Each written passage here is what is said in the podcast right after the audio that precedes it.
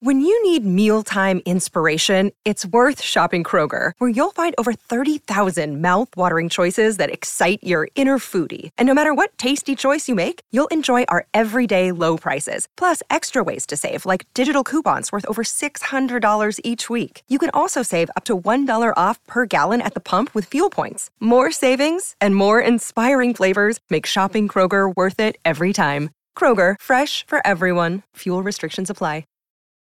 Your brain needs support, and new OLLY Brainy Chews are a delightful way to take care of your cognitive health.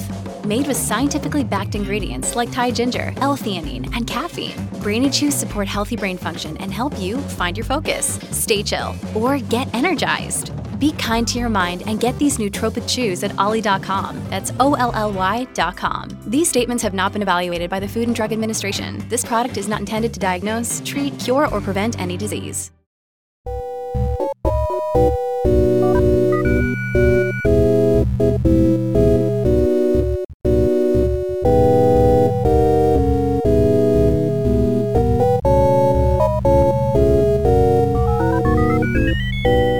From Studios in Dublin, welcome to Motherfoclóir, podcast about words, Irish, Irish words. and words from Ireland. I'm Derek O'Shea, I'm Emer Duffy. and we are joined on the blower from over from England up the apples and pears by Dr. Claire Murray. Hola, chicos.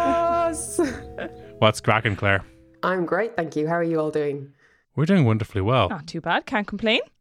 We're just saying here we are currently recording in the um in those pre-exam weeks in Ireland, and in a few weeks we are going to uh, Get some uh, cracking sunshine is what we're going to get. some wonderful sunshine, and with the sunshine comes a, uh, a one of the, the the hallmarks of Irish summer. Not just the little ducklings, not just the uh, the the cherry blossoms, but also the arrivals of Spanish students. so, Emer, you were a reverse Spanish student, am I right? Yes, I was. I got to go the other direction. So where I'm from, um, in Kerry, there's a company that um, transfers students between um, Kerry and Madrid. And a position came up with them one year. I was maybe, I think I was maybe 16 at the time, uh, where they were running a summer camp in a little town called Olias del Rey, uh, which is technically in Toledo, which is about maybe 40 minutes south of Madrid. So I applied anyway and got the stint. So I got to become a reverse Spanish student. So tell me this: did you, did you talk loudly in shops at your friends and and fill up the buses? Uh, I sat actually in the middle of the street. Yeah, just on the white line. Yeah, at a, at a box junction, just sat down. and did you have little turnips in the bottom of your jeans? Uh, no, that wasn't cool at the time. Oh, was that? Yeah, That was seen as the classic Spanish student look. The Yeah. turn turn up jeans and then the, the, the shirt under the round neck jumper. Yeah. well, in fairness, it was like 38 to 40 degrees. It was 45 degrees the hottest day that we were there. So I wasn't going to be like trekking around in my skinny jeans rolled up. That, that, that'll be too hot now for me. I mean, yeah, it was, but it was amazing. It was absolutely fantastic. I loved it. Um, I ended up not doing Erasmus in university. I did Spanish in university, so I didn't get to like do the whole like college year abroad or whatever. But I didn't really mind because at least I had done the kind of ex- well, it wasn't an exchange because I didn't take anyone home with me. Let's say. Um, just like plucking a random Spaniard off the street, being like, "You'll do." I can just imagine the look on Phil's face if you came home and said, This is Jose. We're in love. Uh, no, there was none of that. Jesus, there was only 16, Derek. but um, yeah, so I got to do a bit of time out there, um, do a bit of working, do a bit of learning, doing a bit of whatever else, and um, eating, eating loads of ice creams and all the all the good stuff that you do when you're 16 and you're technically on your holiday years, but you're getting paid. Says idyllic. Yeah, it was. It's Sounds wild. Yeah, I know. And Claire, and Claire, you were on er-, Erasmus in Spain. I was. And actually, linking back to what Emer was talking about earlier, I, so I did Erasmus in Salamanca, which is northwest of Madrid. It is beautiful. It, it's called La Ciudad Dorada, so it's really golden toasted because of all the sandstone. But on one of my mm. last nights there, I was out in the town with some mates. We were having a great time. And out at the back of, of my, my ear, I hear an Irish lad shouting, right? And you turn around and you're going, like, what's going on? What are they doing? Right. Turns out they had decided to hit on a Spanish lad's girlfriend. And there wasn't just like one of them, there was like at least five. Oh, and they got into a massive fight that went out onto the streets, right? right. Oh, yikes. Policemen arrived, and I was kind of going, the, the Guardia Civil, and I was like, oh shit, this is not good because the Irish lads couldn't speak any Spanish, and the Spanish policemen couldn't speak any English. Mm-hmm. So I was like, all right.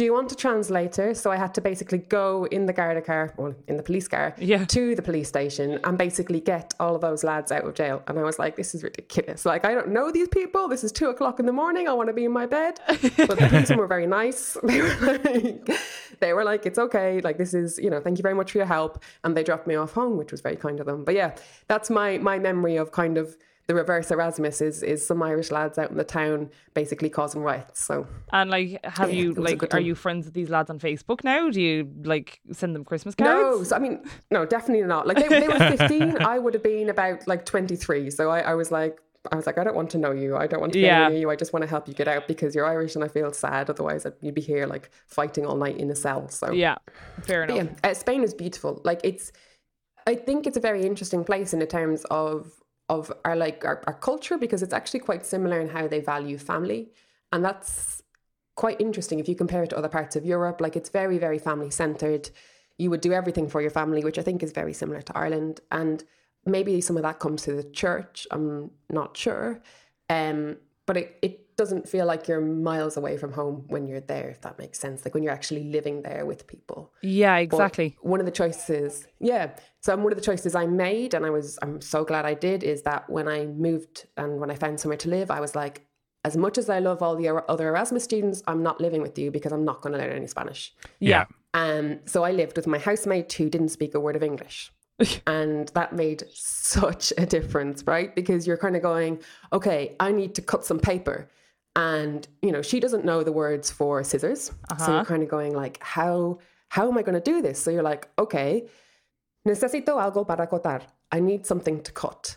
And that actually, in a way, it helps develop your vocabulary so much more because if she doesn't know the words, you know, you've got to find a way to get the words and convey what you mean. So it actually, it really worked well as a way of learning Spanish and actually becoming more fluent in Spanish. So Yes, actually, on that note, my favorite thing is if you ever have someone who doesn't have English as their first language and they're trying to tell you a story.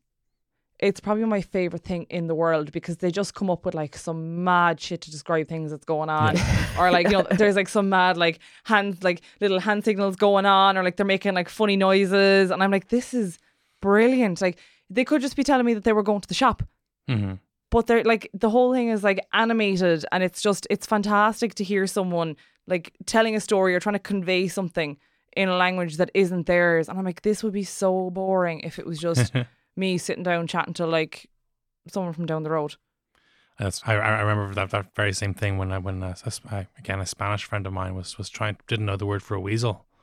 I was trying to explain is it, it, it, it was it was like this small monster. He's like a he's, he's kind of like a furry lizard and uh, and he's always cunning. And I was like, I was like, okay, yeah, clearly that's a weasel. I mean, but it was it definitely added, added a bit of flavor to the tale. or what was that tweet there was someone and their colleague was from south america i think and there was some sort of a turkey or a bird or something that they had to go past when they were taking out the bins and this bird was kind of aggressive like it would hiss at you and uh, apparently this man comes back in from putting out the bins and he's like i do not like the cobra chicken Classic.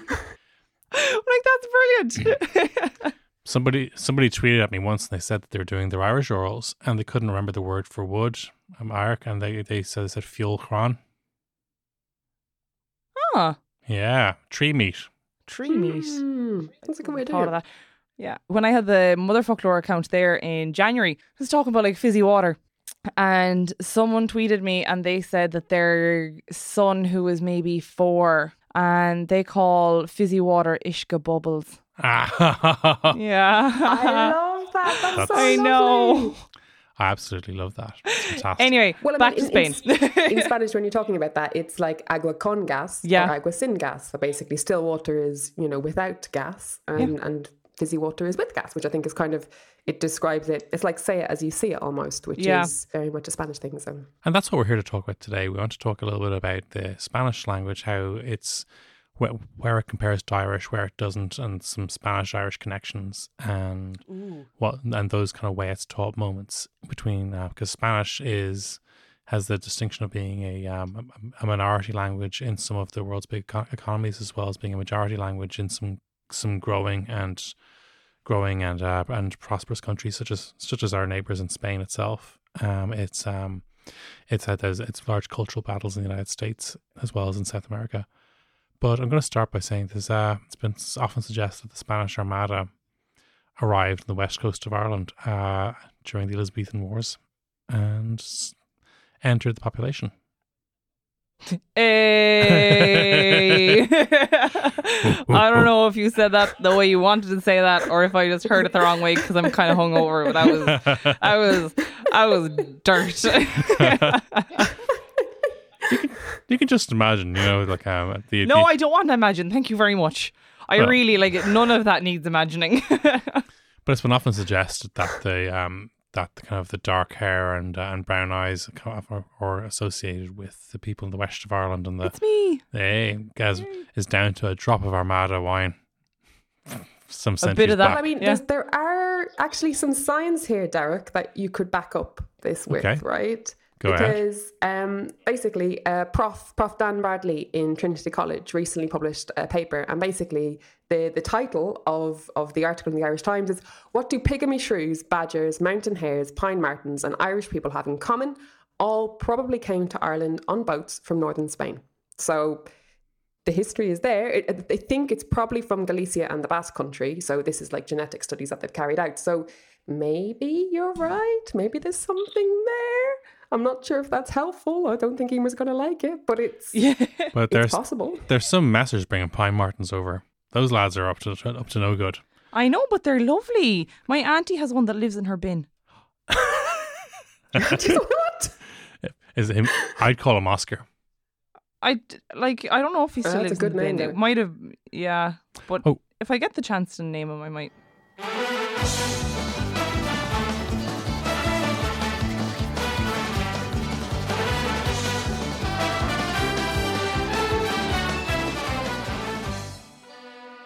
So in- with Spanish, right, you've got 410 million speakers who speak it fluently. Yeah. And it makes it, it's actually more than English in terms of actually first languages. But what I think is is quite interesting is people talk about how difficult Gaeilge is, right? They say, oh, it's really, really hard. It's really difficult. How many Boy here and now Realta have we got? Oh my god, I wasn't studying for this. I think we only have uh, a, uh, it's it's twelve or thirteen, isn't it? Is it even that? Uh, yeah, so it, I think 11 is what people often Yeah. say, but I mean, I yeah, I think yeah, yeah. I you're right. think we'll go with eleven. yeah. Whereas There are hundreds, hundreds friends in Spanish. So anyone who says, oh, yeah, you know, Irish is so much harder, I am sorry. There are hundreds of verbs that you need to learn that, you know, are, are neamhrialta. So I, I don't really think that's an argument people should be using anymore because it's lies. yeah, Yeah. it's that that that that, that is for sure. And uh, you've you both obviously you've both studied Spanish, and um, so how how does the way it's taught compare? Oh, the way it's taught. Well, I I think I might be exempt from this because I've never been to the Gaeltacht Ah, when I went to Spain instead during my school years. So fancy. I think actually on that with verbs, I think I've mentioned this in the podcast before. Um, the endings, the way you kind of like you chop off the ending and you add your bit that signifies your tense. Yeah. Um, in Irish, it's more or less the same in Spanish, where you take the root of the verb, knock off your ending, and then add on your bit at the end, which tells you your person and your tense. Okay, so the suffix indicates the other case. Yeah. Well, I mean, I was calling it a bit. You want to call it a suffix? One of us had significantly more pints than the other last night, so that's my excuse. uh, so yeah, things like um, conjugating verbs and stuff. It's all if you have done it in one language, it comes to you in the other. Put it that way. Um, the only thing that gets me is the ending that would have like an S, be it an AS or an ES in Spanish. It usually denotes your um, second person singular. Okay. Uh, so it would be tu vives in Dublin, like you live in Dublin. Whereas when I'm speaking Irish, because I have the Munster um, Canúint, my first person singular past tense would end in an S. So I'd be like, oh, vias shupper Mm. like vias, nerowish, kind of that S ending. So that for me sometimes, even if I'm speaking Irish, I might actually, I'm accidentally rather put in that kind of S ending when I want to refer to the second person instead of the first. So it, it it tricks you out a little bit, but other than that, like they're kind of their verbal structure Yeah. is quite similar in how you conjugate them. One of the things about the verbal structure, though, is you've also got this business of usted.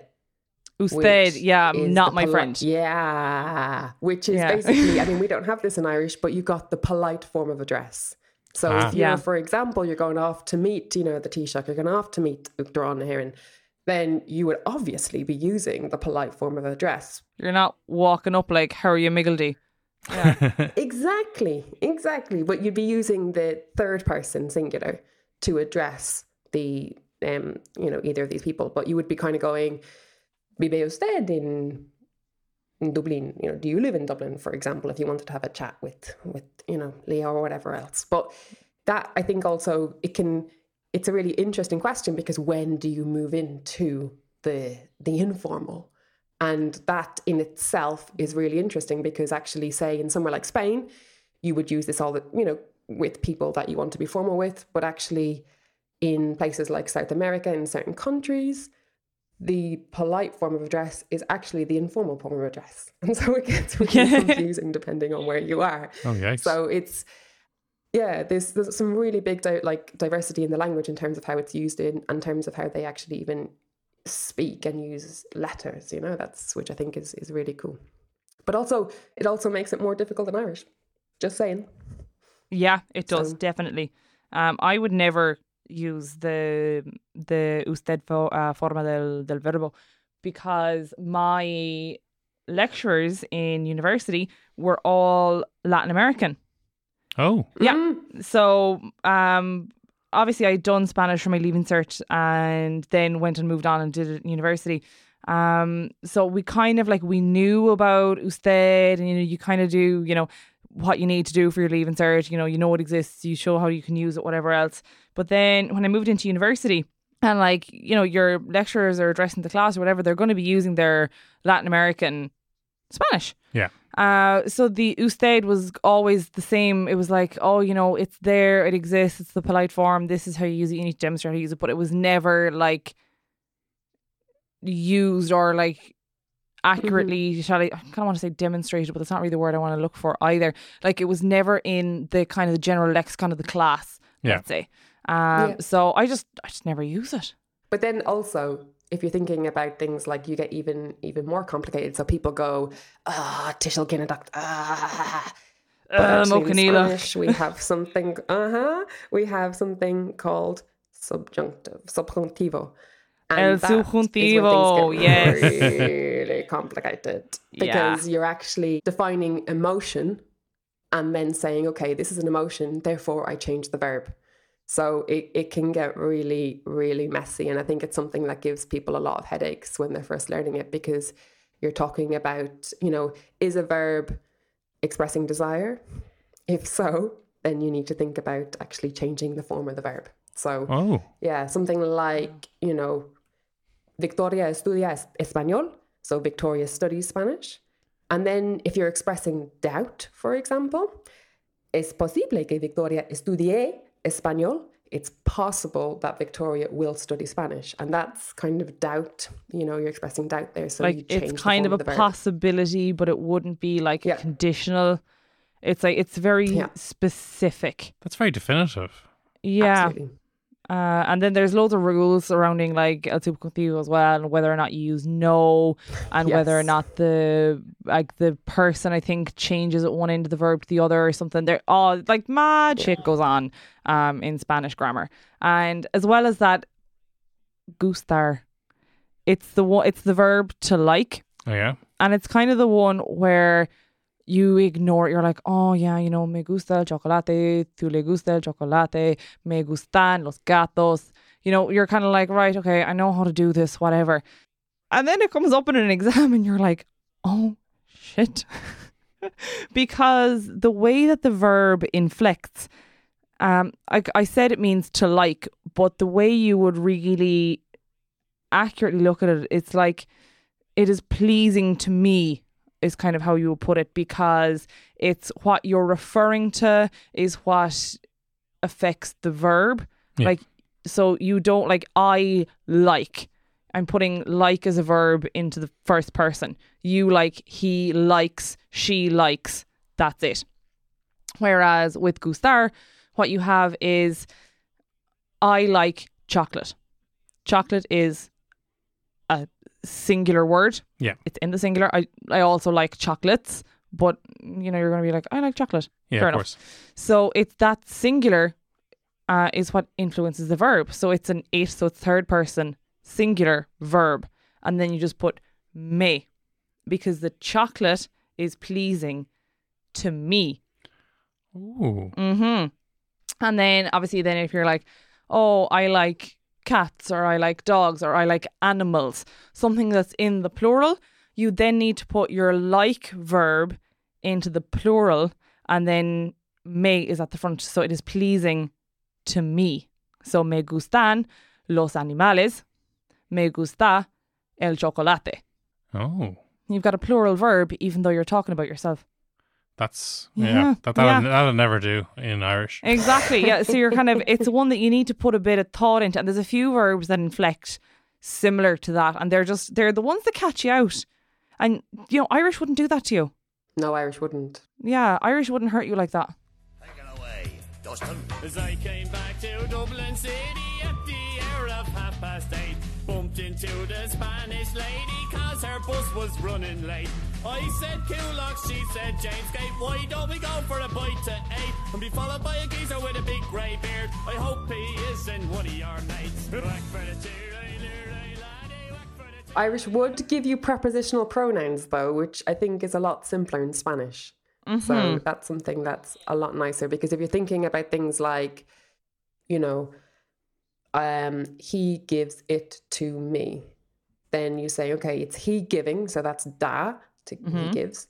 And then it is, you know, depending on what it is, it could be lei, if it's depending on the the item itself, what gender it might, what gender the the noun has. And then to me is me. So it'd be like me loda if it's a it's a masculine, or me lada if it's a feminine um, noun. And so that's good. And then you're kind of saying, okay, well, what about with? So, or what about you know, um, between? You know, so you would just literally say, um, something like, está bailando entre nosotros. She is dancing between us. So the between, you don't need to actually then try and conjugate the, the prepositional pronoun. The between us, the us is just basically conjugated depending on what, you know, who the person is. So I think that's a bit easier, really, because it's not as you're not trying to remember, you know, is it dum ditch dodi? Is it cum? Is it what? Yeah. You're just kind of going, okay, I just need to change that, and that's quite simple. It's a logicy language. Mm. You need to kind of plan your sentence before you come out with it. So that that would make it a bit like German almost in a way. But the I think the idea there's there's a lot to be said for languages that require you to think before you speak. Oh, there is. oh, there is. As opposed to what we do. yeah, there is quite the argument for thinking before you speak. No, I've, I've, I've had recently had dealings with a man who, um, when he's talking, like he doesn't change the tone of his voice at all. Oh, And you don't when he he's when he finishes his, his sentence. You know the way if I'm talking now, you think Dark's about to come to the end of his sentence. yeah. There's a, there's a natural kind of um, gradation, I suppose, in the words. But this guy just would just talk for for ages, and I would have no idea what the start of a sentence was because he's so boring.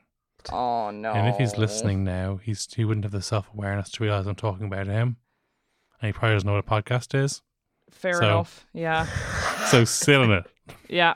You're so vain. You probably don't even think this podcast is about you. there you have it. So, But- are there similarities between Irish and Spanish linguistically? We, we've talked about some of those differences there. Um, or are there words? Are there funny sound like words? No, I remember um, in my master's, actually, it was when we were looking at like languages, you know, like the whole tree of like Proto Indo European and Proto Celtic and whatever, and how languages have kind of evolved from other languages, predominantly Latin or whatever. And you were kind of looking at like, you know, how are these languages related when they sound so completely different? Yeah.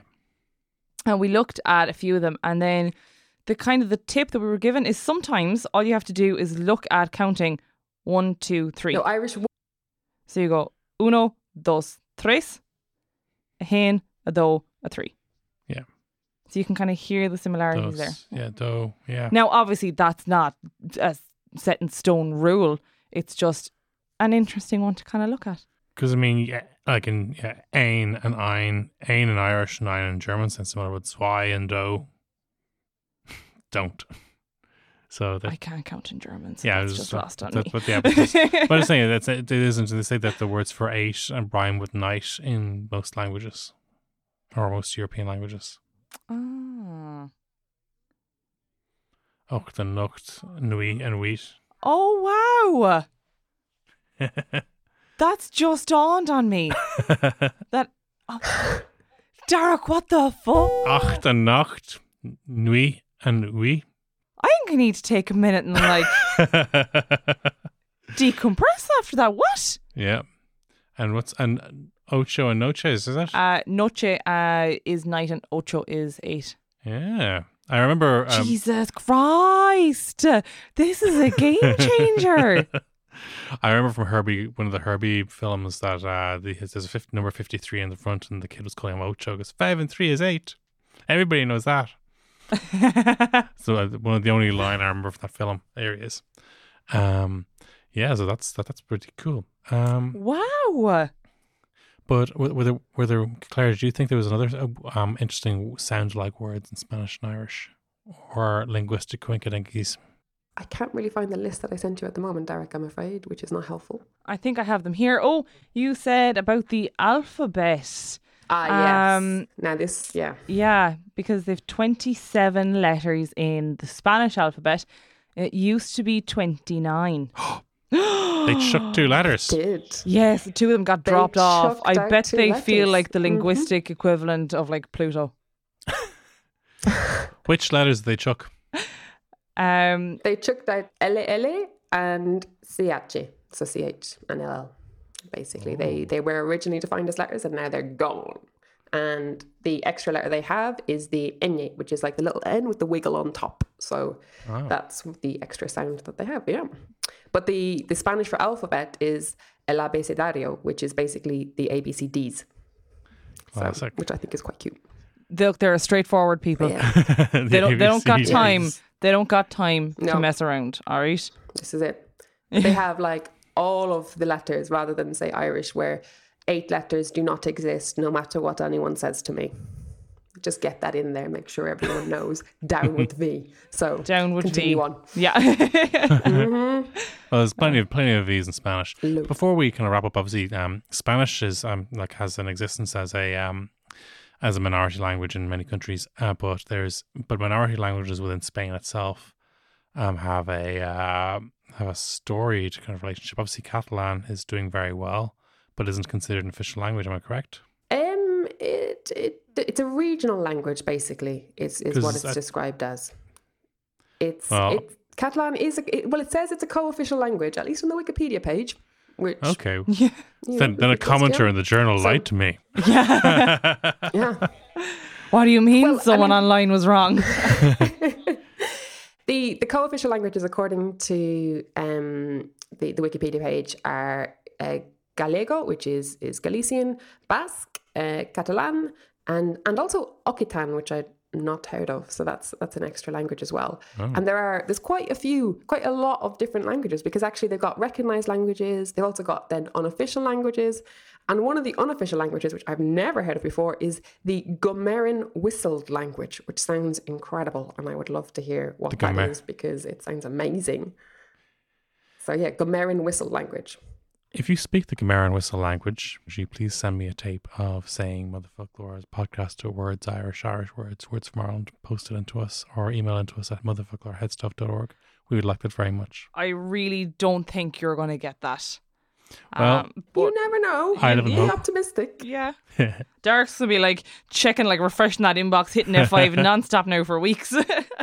I think that one of the questions that's quite interesting that Derek is thinking about, and, and Nima is thinking about languages, and you're saying, okay, Spain has this sort of situation where they have quite a few minority languages, and how do they coexist with this one language that is is sort of Spanish or Castilian?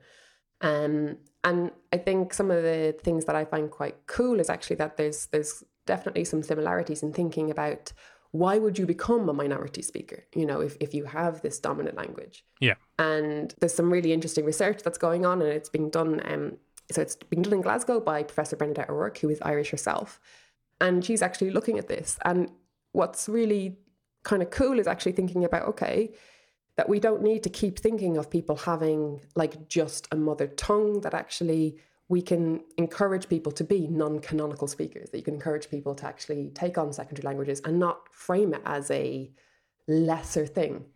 And that's something I think Spain is maybe doing a bit better than than we are with Irish because you do have an uptake. And like if you look at, for example, the Wikipedia pages, which is I mean, it's it's a start. It's some stats, which is something to to help. You know, Catalan has you know six hundred and twelve thousand pages. Basque has three hundred and thirty four thousand pages. Galician has one hundred and fifty six thousand pages. Occitan has 85,000 pages, and then you get down to Irish, which is less than four, oh, it's 50, 50,000 pages. And you're kind of saying, actually, even though the speakers, the number of speakers in these other languages, they're not going to be enormous. They're going to be quite a few, but not enormous. They're still doing a lot better than we are. And I think that's a lot to be said for how they allow the languages to coexist and how they encourage them to coexist. Now, I know there's obviously lots of tension in some areas over these languages, but in hmm. other areas there's maybe less. And I think we should definitely be looking a lot more closely at them and understanding how they're managing to achieve this in a way that we seem to still be struggling with after all this time.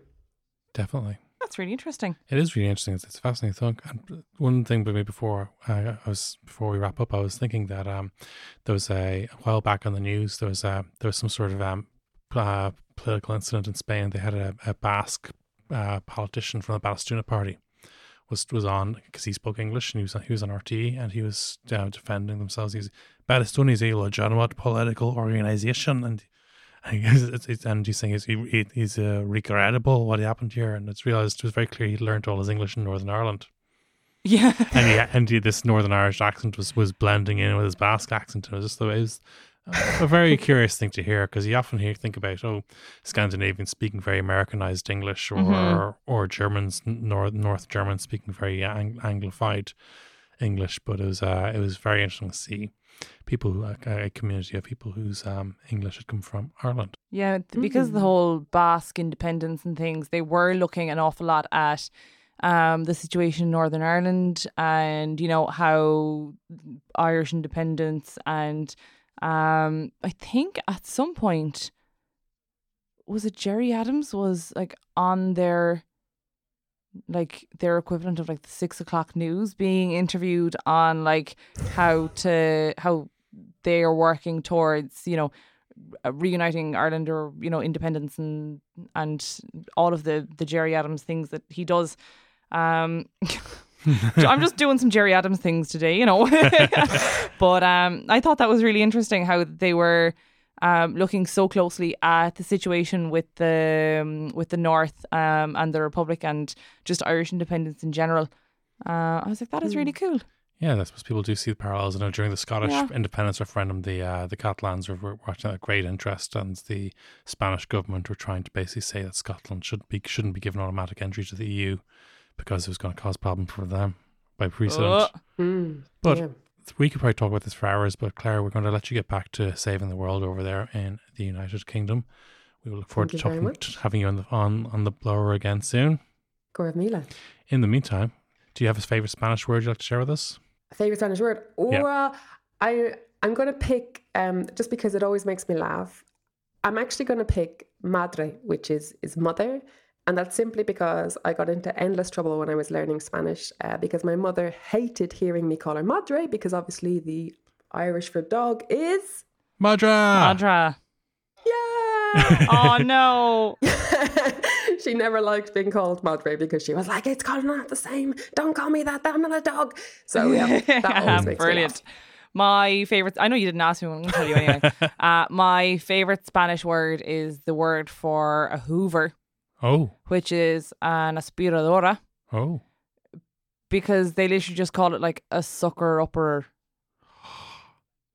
Classic. Yeah, they're like, what does it do? Ah, it sucks stuff up. I'm going to call it. Yeah. Fantastic. Love it. I'm obsessed. They're just, they're such a practical people. Emer, Emer, thank you very much. Claire, thank you so much. So until the next time, it is a slán from me. it's a slán for me. And a slán for me. Catch you next time.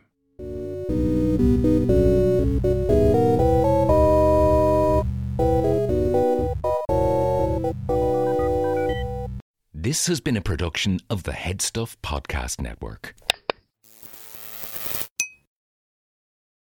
He's a bonny baby. He's got massive thighs.